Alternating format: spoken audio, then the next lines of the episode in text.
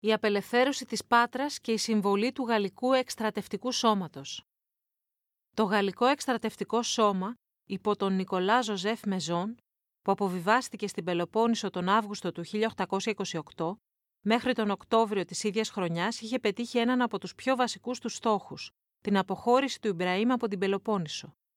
Κάποια κάστρα, ωστόσο, παρέμεναν στα χέρια των Οθωμανών, οι οποίοι αρνούνταν να τα παραδώσουν. Στις 4 Οκτωβρίου αποβιβάστηκε στην Πάτρα ο Βίρζιλ Σνάιντερ με το στρατό του. Η πόλη, παρά την πολύχρονη πολιορκία, είχε παραμείνει καθ' όλη τη διάρκεια της Επανάστασης τουρκικό φρούριο. Αρχικά, ο Χατζή Αμπταλάχ, πασάς της Πάτρας, αρνήθηκε να παραδώσει την πόλη στους Γάλλους. Ο Σνάιντερ του έδωσε τελεσίγραφο 24 ωρών. Με τη λήξη του, οι Γάλλοι ανέπτυξαν τη στρατιωτική τους δύναμη, αναγκάζοντας τον Πασά να προχωρήσει και να συνθηκολογήσει. Οι αγάδες που βρίσκονταν στο καστέλι του Μοριά δεν δέχτηκαν τους όρους της συνθηκολόγησης. Κλείστηκαν στο κάστρο και αρνήθηκαν να διαπραγματευτούν με τον Σνάιντερ. Ο Μεζόν έστειλε ισχυρές ενισχύσεις από τον Αβαρίνο και στις 30 Οκτωβρίου πια, αφού τα 25 κανόνια που είχαν παρατάξει οι Γάλλοι άρχισαν τις ρηπές, οι Τούρκοι δέχτηκαν να παραδοθούν.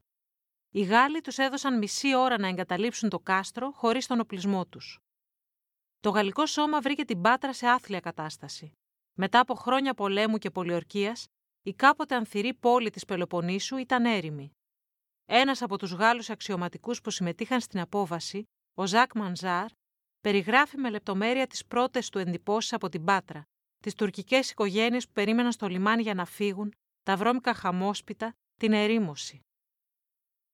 Στο τέρμα του μακρινού και βρώμικου δρόμου είναι η κύρια είσοδος του κάστρου, βλέπει κανείς ένα δέντρο αξιοπρόσεκτο για το πάχος του και την ηλικία του. Είναι ένας όμορφος πλάτανος που σκιάζει μια πηγή που τροφοδοτείται από τα νερά των υδραγωγείων. Είναι σχεδόν ο μόνος δρόμος που γλίτωσε από τη βαρβαρότητα των Τούρκων και των Αιγυπτίων, που κατέστρεψαν κάθε τι που το χέρι ανθρώπου μπορεί να καταστρέψει.